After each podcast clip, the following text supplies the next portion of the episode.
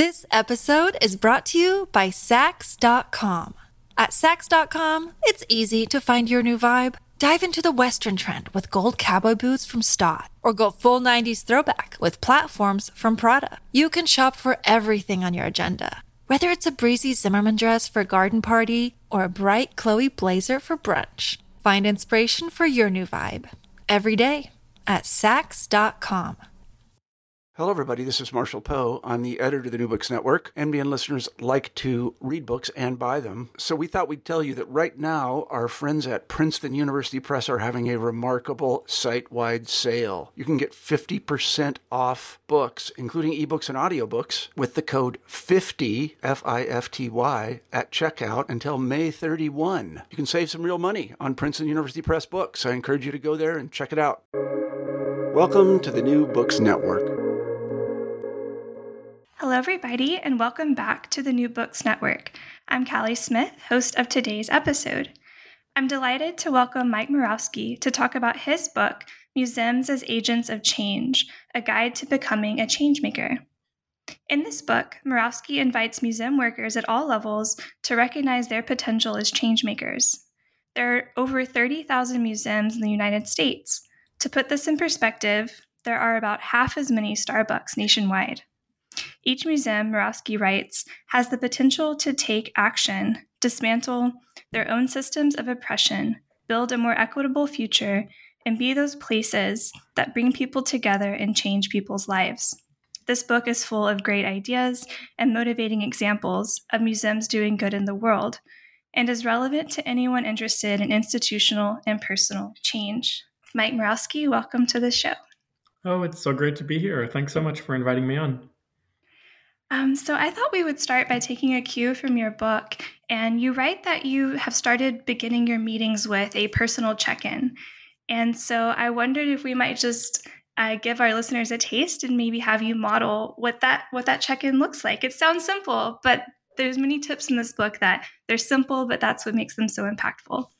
Yeah, I'm, I'm really glad to sort of start that way and that you mentioned that because I think it is um, you know, there's so many simple ways to like remember that when we're in a work environment, you know, be a museum or really anywhere, that we are like whole complex people. And I think for too long, like we sort of take a lot of our identity and sort of you know check it at the door when we come into a workplace and i think museums have you know have certainly been like that um, and so I think for a while, it's just been really important strategy for me to do different versions of like check-ins, access check-ins, personal check-ins, um, and I still do them in, in workshops that I lead because we get to know each other. And you might be coming into a space, you know, um, and you're you just have been experiencing a lot outside of that. And it helps people build empathy with each other, understand each other, um, and learn how to support each other in better ways. Um, so for me, in terms of entering our space today, um, you know, I think my family went through COVID the last few weeks. So I'm coming into this space, you know, not only just coming out of that sort of you know, I don't know, an exhausting few weeks, I think a little bit, although everyone's fine. So that's good. Um, mm-hmm. But also, as you'll hear from my voice, like a little bit of a lingering cough um, into this space. Um, but on the flip side of that, I'm super, today is the day, we're recording this on the day that's halfway between winter solstice and spring equinox. So we're like on our way oh. on this you know like celestial journey as the earth you know transitions you know here in the northern hemisphere at least from you know winter into spring. So and and you know and we'll talk more about some of the you know nature based work that i do but that really connects me with you know some of these larger you know transitions and changes that happen from season to season. And that always just like gets me so excited. So i kind of have that energy as well. Covid can't knock that out so. No I mean, we were talking about like planet scale the cosmos. Covid can't yeah beat that. No, not at all. Um, and I should extend the same, you know, I think it's important to extend the same question to you. Like, how are you? How are you? And, and sort of, you know, what's going on as you sort of enter the space that we're sharing today? Yeah, I like it makes sense now that you said that we're entering this time of transition because this week has been wild. It's been so busy. It's been kind of every emotion in many ways, like mm-hmm. times of just great energy. Uh, this is a really energetic and exciting part of the week talking with you. Also, just really tired in some ways too. So it's just, it's a lot going on. And actually, tomorrow is my dissertation defense. So it's a big oh. moment in my life. So I'm oh, I'm looking yeah. forward to that and um, time of transition. And so and mostly just feeling a lot of gratitude. You know, I think in times of like good or bad, you really see who rallies around you and and celebrates or feels with you. And um, so I'm really moved by kind of the outpouring from my friends and and family. Yeah, that's awesome. Um, well, congratulations. And yeah, like celebrate that. That's amazing. So thanks for sharing. Yeah, no, thank you. That was a wonderful way to begin. Um, and I think also too, you know, yesterday I was actually in a job interview. It was another thing that happened this week. And one of the questions was, um, what kind of relationship do you want to have with coworkers?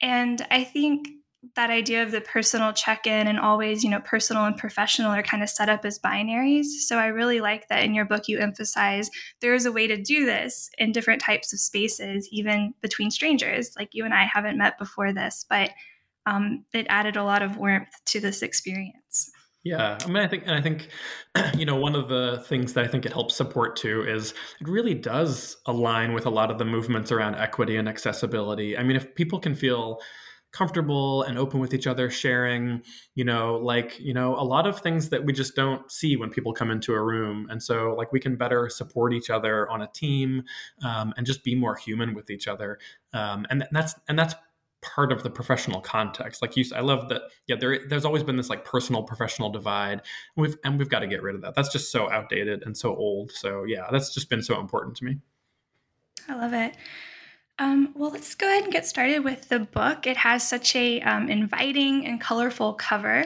Um, I read an ebook copy, but even that, every time I went to open it up, I was like, oh, it's just this bright, you know, energizing cover of the book.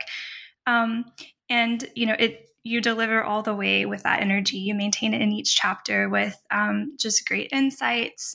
Um, you include uh, interviews. So it's not just your voice. You also kind of model this conversational dialogue based approach to change. Um, and really, a fundamental um, idea that you you speak to is more of a human centered and even planet centered approach to museums. They're not just buildings with objects.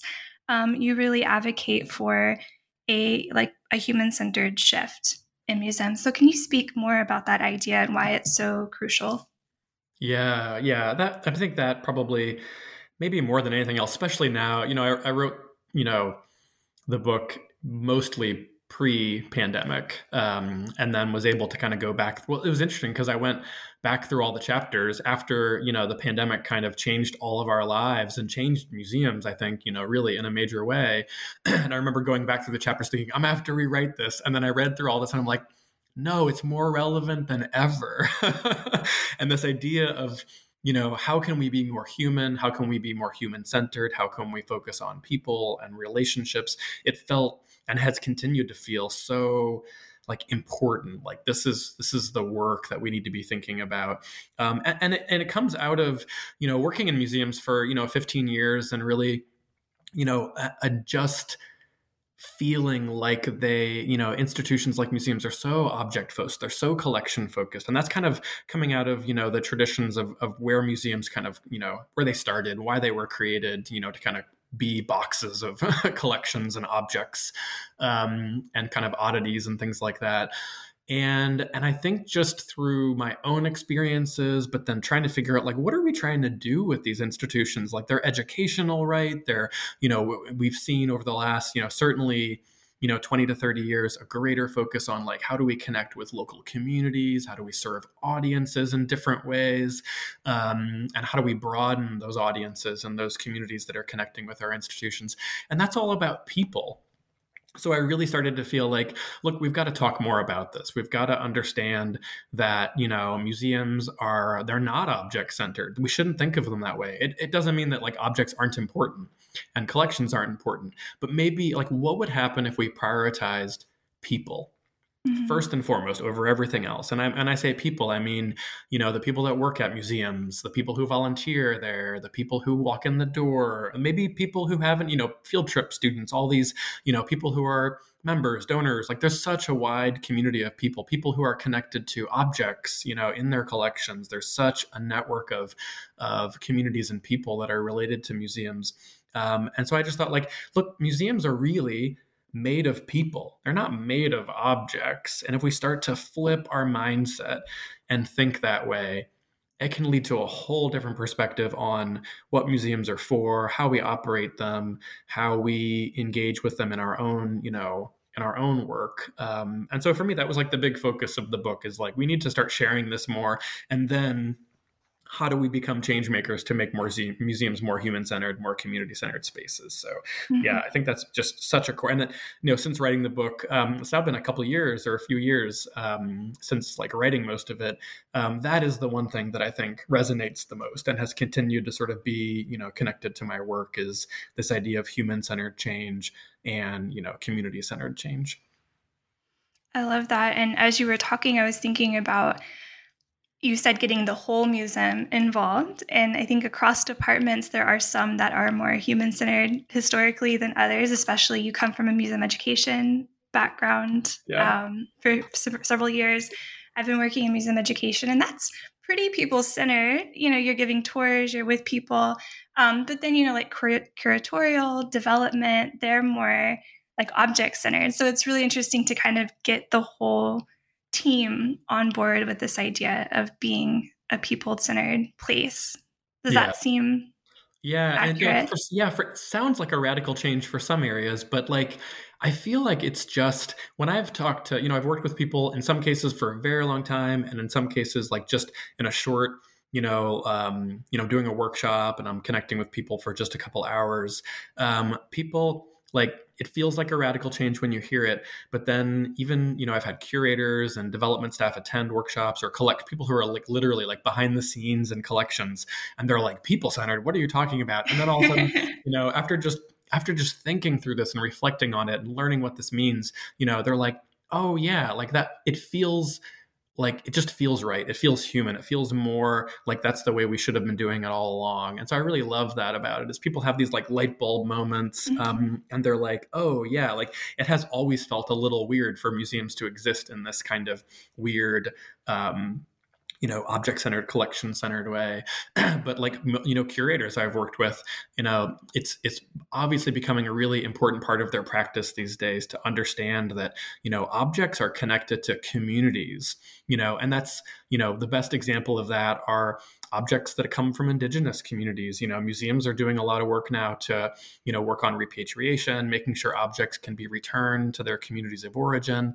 I think that's a good example of like how just because you have an object in your collection doesn't mean like there aren't all of these people that you know are impacted potentially harmed by the fact that you have that object. So if we focus on the people and the relationships first and foremost like it really changes the way curators work, the way that collection staff work, and yeah, and I think you're right. Education has often been very people centered, so it it often feels like it's maybe a little easier to start from you know some of the some of the staff or some of those areas of museums when thinking about this. But I do believe it's just institution wide.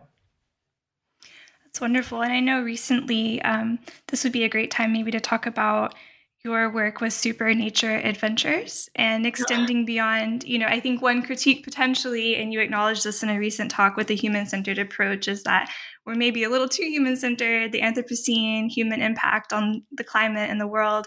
Um, so can you talk about kind of merging the human and the planet approach to like your planet-centered work with the super nature adventures yeah, I really appreciate kind of asking about that because it's something that, um, as I you know left full time employment um, from museums, uh, I've just really focused my time on a lot of place based learning, a lot of environmental education, nature based learning. It's always been such a passion of mine. Um, and actually, so my my spouse and partner um, Brenna Campbell and I started Super Nature Adventures about six years ago, and it's been on this journey um, and right now just working with working with clients to really you know connect people to build and in some cases like rebuild um, connections with with nature with the outdoors with the land um, and with places and like the histories that have happened in you know a lot of these places that we just don't stop and think about and question and wonder about um, or even just don't slow down and notice you know leaves and plants and i was just mentioning earlier you know all the seasonal changes um, and i think even just working you know, in this area of kind of nature education and place based learning has gotten me to pay attention to the movement of the sun, the plant. Like we just saw some of the first new budding plants in one of the nearby parks. Um, and it's like, oh, yeah, I'm slowing down and paying attention to that now.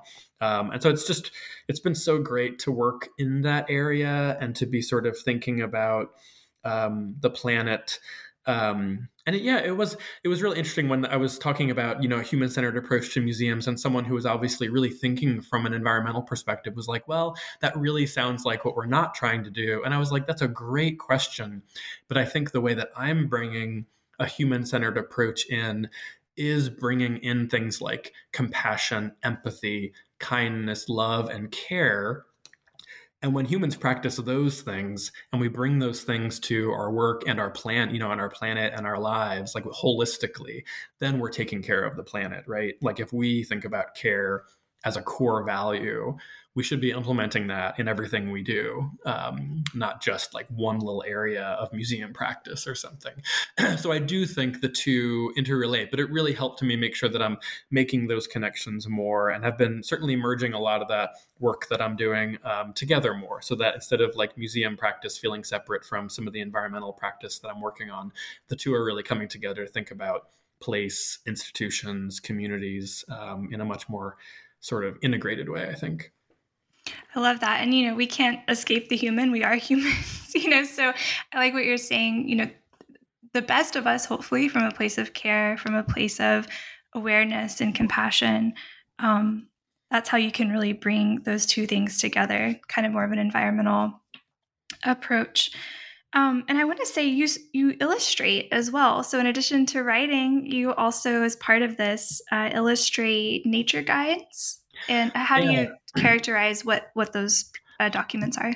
Yeah, so through the the work that that um, that my partner and I do, we yeah we're really doing a lot of um, sort of design and content work with nature nonprofits, outdoors nonprofits, but also like schools, government agencies. We started working with museums recently, which is why we're sort of thinking like, you know, all this is connected. Like we should really bring this all together. And that's been so rewarding. But um, yeah, so I do now, I guess for oh my gosh, like maybe six, seven years now, have been really doing a lot of illustration work. And it's been fun because, you know, like I love making drawings that will help. They're often designed for, you know, kids and families. Um, but I think it, anyone, it helps us, you know, make a connection with nature to start to learn you know uh, not about like the latin names and all that stuff. That's great if people want to dig that deep into stuff.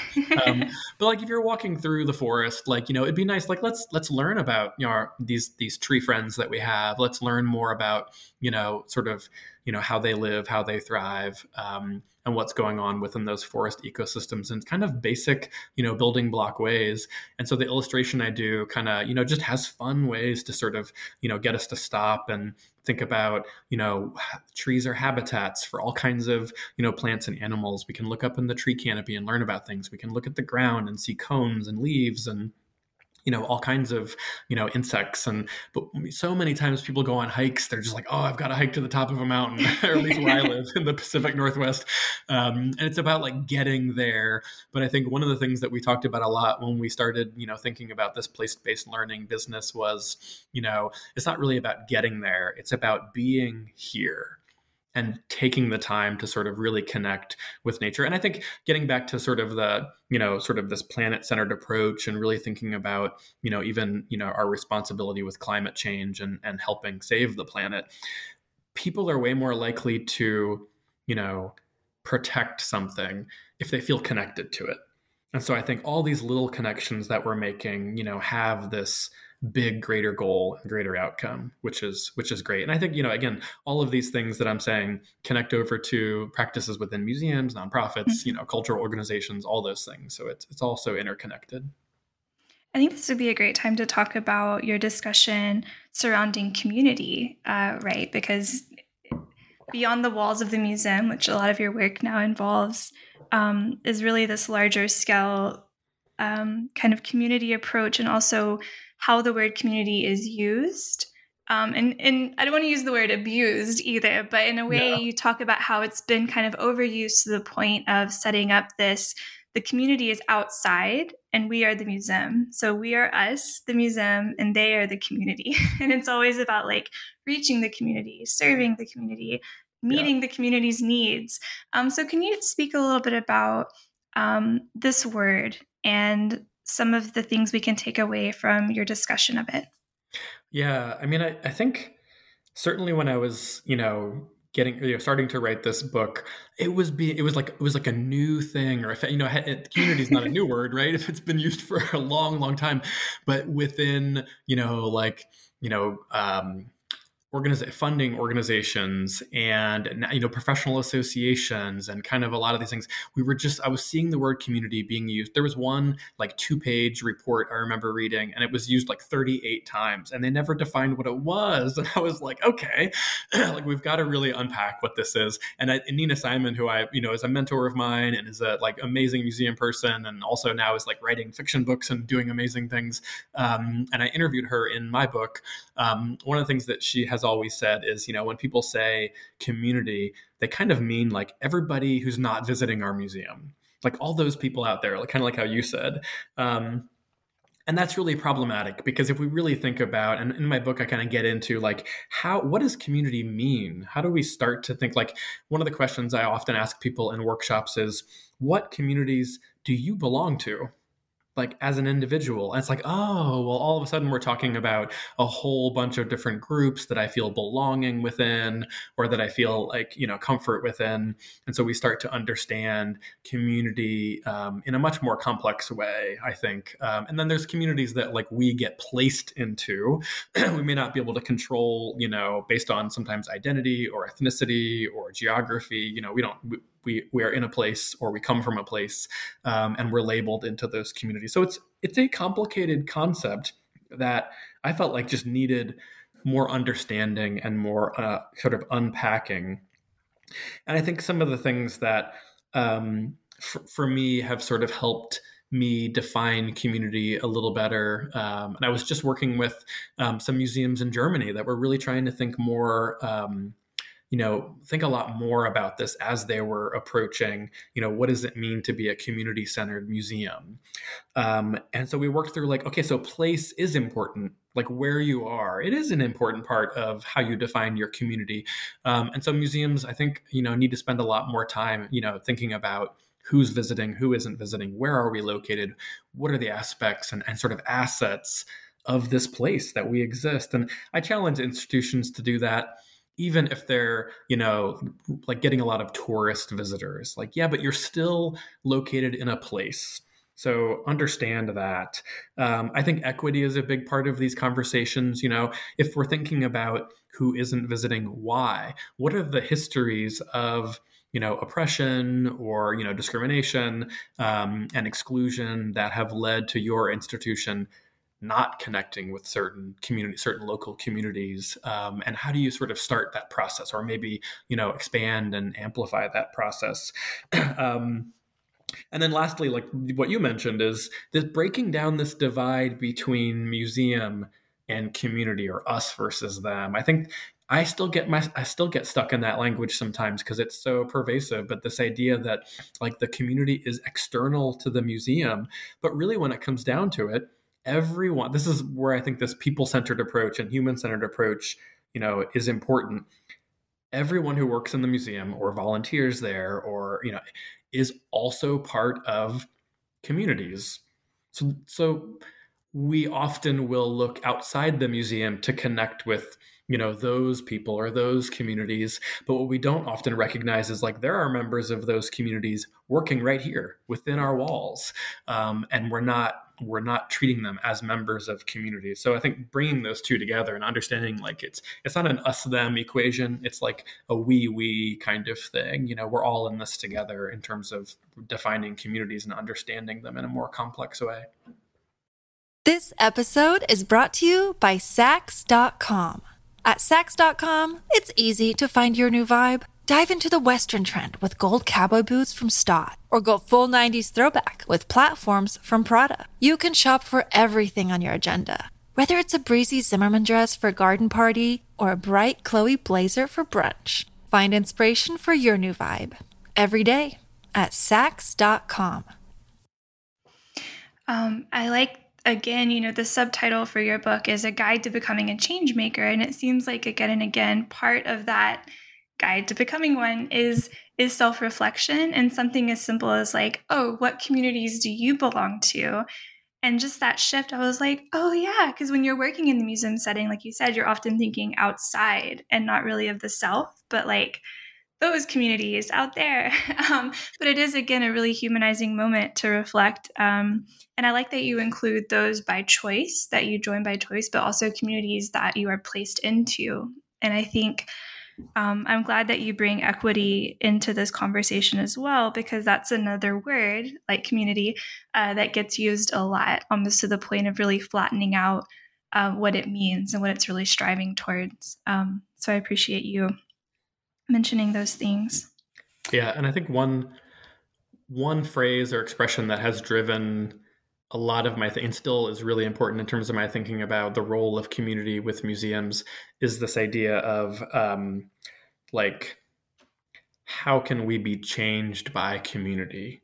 Um, like it's a bell that's like a bell hooks um, you know um, amazing activist and author um, and thinker. Um, this idea of being changed by community it comes out of you know hooks, and I think it's really powerful because it's like oh like okay so you sort of said like mu- the languages around like museums serving communities or museums providing some value for communities, but what if we flip that equation? Like, what if instead of museums providing a service to communities or providing value to communities, we're actually looking to communities to see what can they contribute to museums? What can community members um, and our local community do to shape our institutions? Can we start to let go of some of you know traditional notions of authority and start to listen more and bring more people in in different ways. So I think there's a lot of powerful things that can happen there, um, you know, as well as just as just the sort of like I don't know. Sometimes thinking about the word community starts to feel academic, and I'm like, but there's like you know the rubber hits the road in certain ways as we start to really work with communities and take action and really change the way that we interact. So it isn't just an academic conversation. And I like in your book, you note too how it's um, it's arrogant to think that we know what the community wants. And yeah. um, in your interview with uh, Nina Simon, who you mentioned earlier, um, she has this point about, or you you included as kind of in your bullet points at the beginning of the interview about takeaways, and it's thinking of audience members or visitors as collaborators in the work that we do within museums. So, I wonder if you could say more, maybe about um, examples of collaboration going well or other things maybe for people in museums or nonprofits um, thinking about engaging the community as co-collaborators? Yeah well and i think you know you know nina simon has been so you know such a such a pivotal thinker and so it met so many people i think you know in terms of really understanding how to uh, collaborate with communities, partner with communities, um, and and really change the way museum practice is, you know, um, orienting our work with communities. So I think that's, you know, it certainly gets a lot of credit for that. There's so many different thinkers out there, and and people practicing in museums that have done that. Um, and you know, in in my book, I sort of write this expression that I usually bring up over and over again. This idea that our community knows more than we do, and and you know by we i'm thinking you know like the traditional structure of a museum this idea that like you know oh we have all these you know smart people that work for the museum. Certainly we know like you said it's a little arrogant to think that but like certainly we know more. So we'll do all the content we'll create all the exhibitions and then we'll make sure people come and buy tickets and you know enter the door and are enriched by them. And i think again it's thinking about like what can we create with our communities? What can we yeah can we listen more? Can we understand where you know where the power and and sort of expertise and lived experience is within our local communities and bring that into exhibitions bring that into you know collection galleries bring that into like what what do we want to be creating projects about? Um, and i think that can be really generative and it's been tricky because it just challenges the sort of status quo approach to museums that you know we know there's authority there's curatorial expertise. You know one one museum uh, person that i worked with in a workshop said like you know well if all this is true then what do we have curators for? And i was like well no i, I don't i didn't say get rid of curators. It's just let's change our mindset, right? Curators are amazingly, you know, they they can have such a great role in in museums, and I don't think we should need to get rid of them. But like, what if as we continue to think about curatorial practice, like there are some museums, um, like for in terms of examples, the Five Oaks Museum, which is actually based here in the Portland area, um, has a community curator program. So when they decide, you know, exhibitions and things, they will work with community members who have experience in those areas, like lived experience. And, you know, if they're working on an exhibition about a specific indigenous community, they're finding a curator from within that community. Or if they're doing an exhibition on, you know, the, the Hawaiian diaspora in the Pacific Northwest, like do you already have a curator on staff that has the experience in that? Like no so let's find someone. So they have you know community curator program. Um, one of the other museums i just, just it's helpful to mention examples because it feels less yeah. this stuff feels less scary if you know like no, you know so many museums are doing this.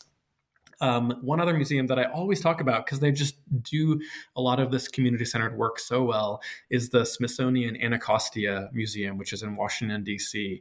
Um, incredible staff, leadership, but these connections, long time connections and sustained relationships and partnerships with their neighborhood um, and and with you know local specific you know place based communities there, um, and being able to build exhibitions where community members write content, where they're contributing to it, where exhibitions are about issues that are relevant to the neighborhood um, you know whether it's about you know food issues food scarcity you know and and they actually provided a, a food fridge program outside their museum during the pandemic in the beginning of the pandemic because you know people had were having trouble finding meals and getting food. You know public schools closed. It gets really hard to you know make sure everyone has the meals they need. And so here is a museum that's providing hundreds of free meals um, to the community.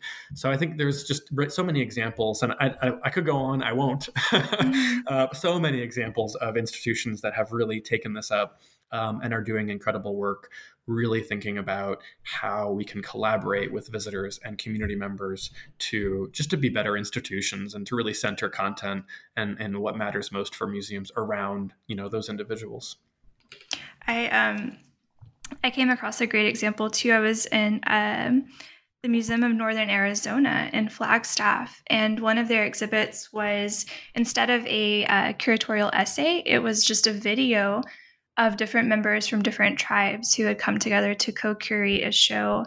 Um, and it was so wonderful. They had a bench. You could watch the video and hear each of their introductions. And it just, and their voices as you traveled through the space were still there as other people were coming in to watch it. And so it was just a really neat example. And like you said, you hear these things and curators like, but I have an essay, I'm a scholar. And then I think sometimes it's just like, oh, these other things are possible. And it's really impoverished to have to feel like the expert in all of it. That's just kind of an unreasonable expectation to feel like you always have to be the expert um, as yeah. the museum staff.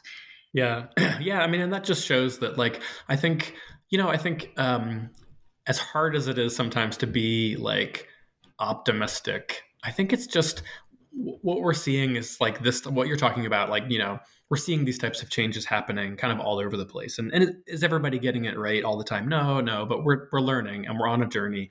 Um, and I think you know curators are rethinking the work they're doing educators you know don't have it all right all the time they're rethinking the work that they're doing um, i think we're seeing you know changes in leadership and um, and the field and so i think it's just you know good to continue to have examples like that where we know like you know these really good things are happening you know we're changing the way that museum work is happening and there's a real future here there's a you know a really bright you know i think awesome future that we're headed towards Yes, uh, it's across the board. It's not just curators. I know we said curators yeah. a lot, but it really is across the board. yes, totally. Um, so you have this uh, really important chapter on interrupting white dominant culture in museums. And this is something um, I'm a white person, you're a white person. We absolutely have to interrogate our whiteness and be very mindful of um, systems of oppression and how we how we participate in those. Um, so I wondered if you can talk about your own not journey, but necessarily just how you have faced being a white male um, in an educational role in a museum setting, what that work has looked like for you. Yeah, I mean, I think that's it's obviously like a long conversation, right? There could be a, I mean, there there should be a whole other podcast with a whole, Absolutely. you know, a whole bunch of other people that are just incredible thinkers in these areas and that have influenced and taught me a lot. Like I think that's one thing is just recognizing that, you know, as a white male, certainly like I have a lot to learn, and you know, as a not just white male, able-bodied, you know, cisgendered, so many you know aspects of my identity um, means that like you know I, I've had a lot to learn and um, and I think that's really important because I don't think everyone always you know comes at it from that perspective. um, and and I think another key thing has been to learn like what does it mean to sort of get out of the way. Um, you know, there have been um, you know curators I've worked with over the years where it's like you know look like to make this to make some of these things happen that we've talked about in terms of you know community centered you know really bring prioritizing those relationships and bringing you know indigenous communities or communities of color into the museum in more powerful ways um, it means stepping aside you know? It means decentering you know some of my ideas or some of the things that you know i thought i was going to be doing with this project or um, and really listening um, and being able to trust you know people that you know don't I, museums haven't trusted a lot of communities and a lot of different groups and people over the time. There's been a lot of exclusionary practices a lot of discrimination and so i think it is to change a lot of those things right? We've got to start somewhere um, and so i think there's just a lot of steps. There's a lot of steps that institutions have taken, um, and I think that's good. And certainly since you know uh, the last nine, ten years, I think there's been a lot of work um, in institutions along these lines, um, and there's still tons more to do. Like tons more to do. Just because you, you know, there's there's still so many institutions that you know just because you put black lives matter on your website doesn't mean you've actually done anything. It's about you know it's not about necessarily saying those words although i think that's an important part of it um, but it's about being those words. Um, how can you really you know you can have a land acknowledgement because that got really that's gotten really popular is to make sure we've got the text on our website. We've got a you know a text thing. When people come to the museum there's a land acknowledgement. But what does that mean to like live that and to really acknowledge indigenous people and partner and really understand understand um, what it is to have the collections that you have and the impact and the harm that, that can have. So I think there's really deep practices and deep radical changes that need to be happening. Um, you know, m- more more so I think than just the surface statements, the PR statements, and things like that. And and I think we see that happening in you know a lot of institutions. Um, and like I said, there's a lot more work to do in that area. So mm-hmm. so maybe that's kind of a, a brief way to sort of um, answer your question without you know having you know maybe hours hours to sort of dig deeper into these really important topics. Absolutely. And you say, you know, it has to go beyond the surface level. And and I think this is where like really checking in, having conversations with your staff because it it can be difficult. It can be messy in some ways uh, to face these things. So I wonder, like in your consulting and your workshops with people, um, it seems like building that kind of framework of trust by checking in and kind of having this these human connections it may help people really crack through those surface statements and maybe reflect on how they can be part of that change. Yeah, I think, you know, often what I'm finding is that when people are focusing on those types of things you're talking about, these sort of human centered practices, uh, really thinking about empathy, um, thinking about care. I think that's a huge thing. There are some really amazing people in the field right now that are focusing in on, you know, kind of care in curatorial practice, um, you know, and in museum practice at large. And I think that's so important as well. Um, yeah, and and so I think if you think about care human centered practices, if you think about relationships um, and communities, you are going to be you know engaging in more equitable practices um, and you're going to be thinking a lot more about you know how can i be anti-racist? How can i be you know equitable? What, what does inclusion look like here? Even though those you know all these words are just getting used a lot right? Just like community. Um, so it is hard to sort of figure out like what word do we use now to really mean what we want it to mean? And that's getting harder and harder the more you know some of these words get used over and over and over again and maybe then need to be you know questioned in terms of their meaning. But um, but i think underneath it all is just this, you know, sort of base level human practice that if we all engage with that, I think we're going in the right direction. And since you mentioned um, care, I'd like to go ahead and turn to sort of where you end the book and your last chapter. Your last chapters are on self care and love. And, you know, love. That's a bold way to end, right? So, how did Mm-hmm. you, why did you end there? And of course, it's not an ending, right? It's the beginning of probably the current things you're working on and, and informing your next step. So, love, let's talk about it. yeah. Well, so that chat, that whole thing was written during the pandemic. I mean, it's just, you know, like everyone's just going through all these emotional journeys and and I was too. And I think I'm just thinking like, you know, what matters most? I mean, that's a question I think we all need to ask ourselves if we haven't yet.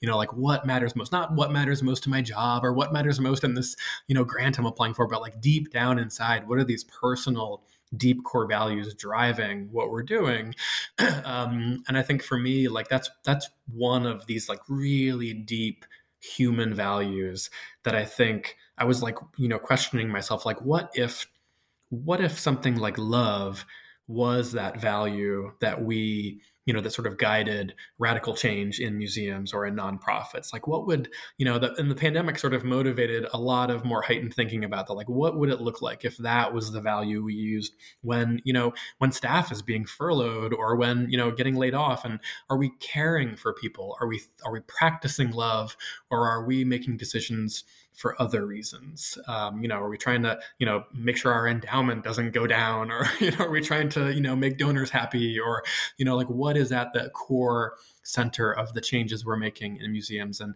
and so I wrote that chapter, and I think, you know, gosh, now I look back at it, and like that is the thing that like I look to, I think, when I like, you know, go back to sections of my own book, you know, in terms of what has the most impact on on me, my life, you know, my connections with, you know, family, community, friends. Like it's it's things like love, I think, that drive that. Um and I think there's um I think like in my own practice now, when I consult with individuals or um, institutions or do workshops on change in, in museums and in nonprofits, um, I, I really spend a lot of time focusing on relationships um, because I think it comes out of that idea of like love being at the core of everything.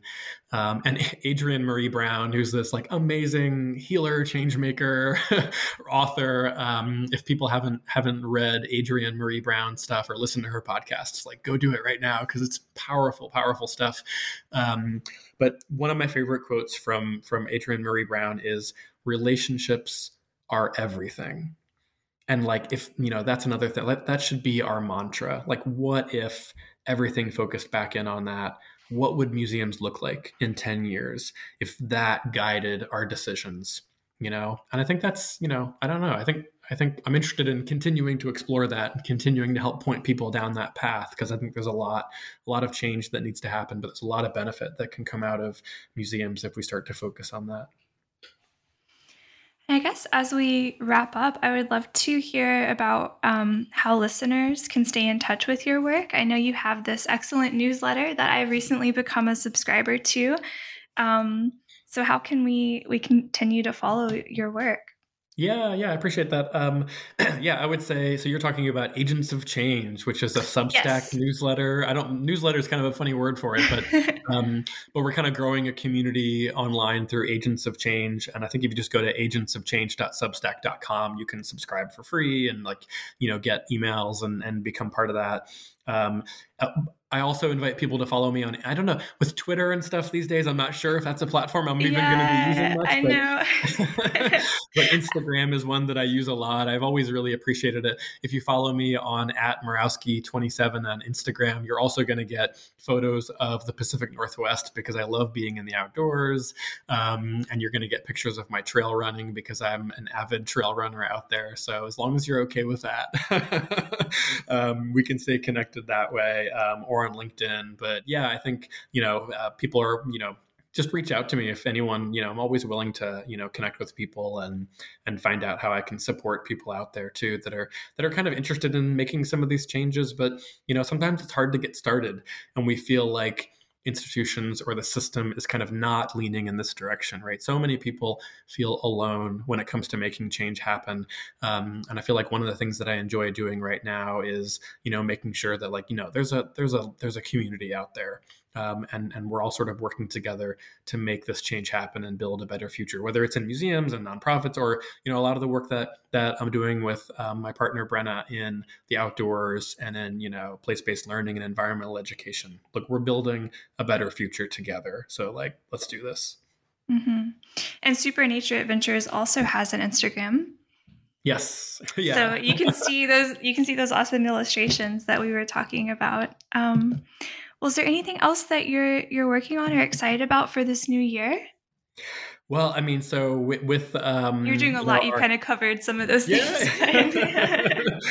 um, I mean, you know, some of the some of the sort of you know place based learning projects that I'm just really excited about. We're we're doing a school partnership with a school in California right now, which is so cool. We're, I get to like you know teach with third graders, um, you know, through virtual classroom workshops and things like that. And I just love that because when I started as a museum educator, I was leading school tours and teaching you know um, elementary school kids in the galleries. So I love staying connected with teaching. Um, and then we we're doing an urban birding project with a group in New York. Um, so we get to really think about like the most urban parks and how people can connect with nature in those areas. Um, and um, working with indigenous centered organizations and really thinking about place and learning and indigenous land and how we can make sure that indigenous voices you know really come to the center of the ways that we're interacting with with you know sites. Like we're working with confluence which is uh, based here in the portland area um, and the pacific northwest uh, centered around um, significant sites on the columbia river here. So yeah just awesome things. I'm so fortunate and grateful I get to do so many cool projects um, and have really appreciated uh, being here with you and, and having this time to sort of talk more about my book and, and some of the stuff I'm um, involved with nowadays. Wonderful. I'm really grateful for your time as well. And um, I absolutely encourage our listeners to check this book out. It's wonderful beyond the museum world as well. I know we've talked a lot about being museum worker, but I think it's applicable for anyone who's thinking about their place in their community. Um, and so, yes, definitely a treat. And uh, thank you. I hope we have a great uh, spring as we move in that direction. Um, and, I, and I look forward to staying in touch with your work. Thank you, Mike. Awesome. Thanks.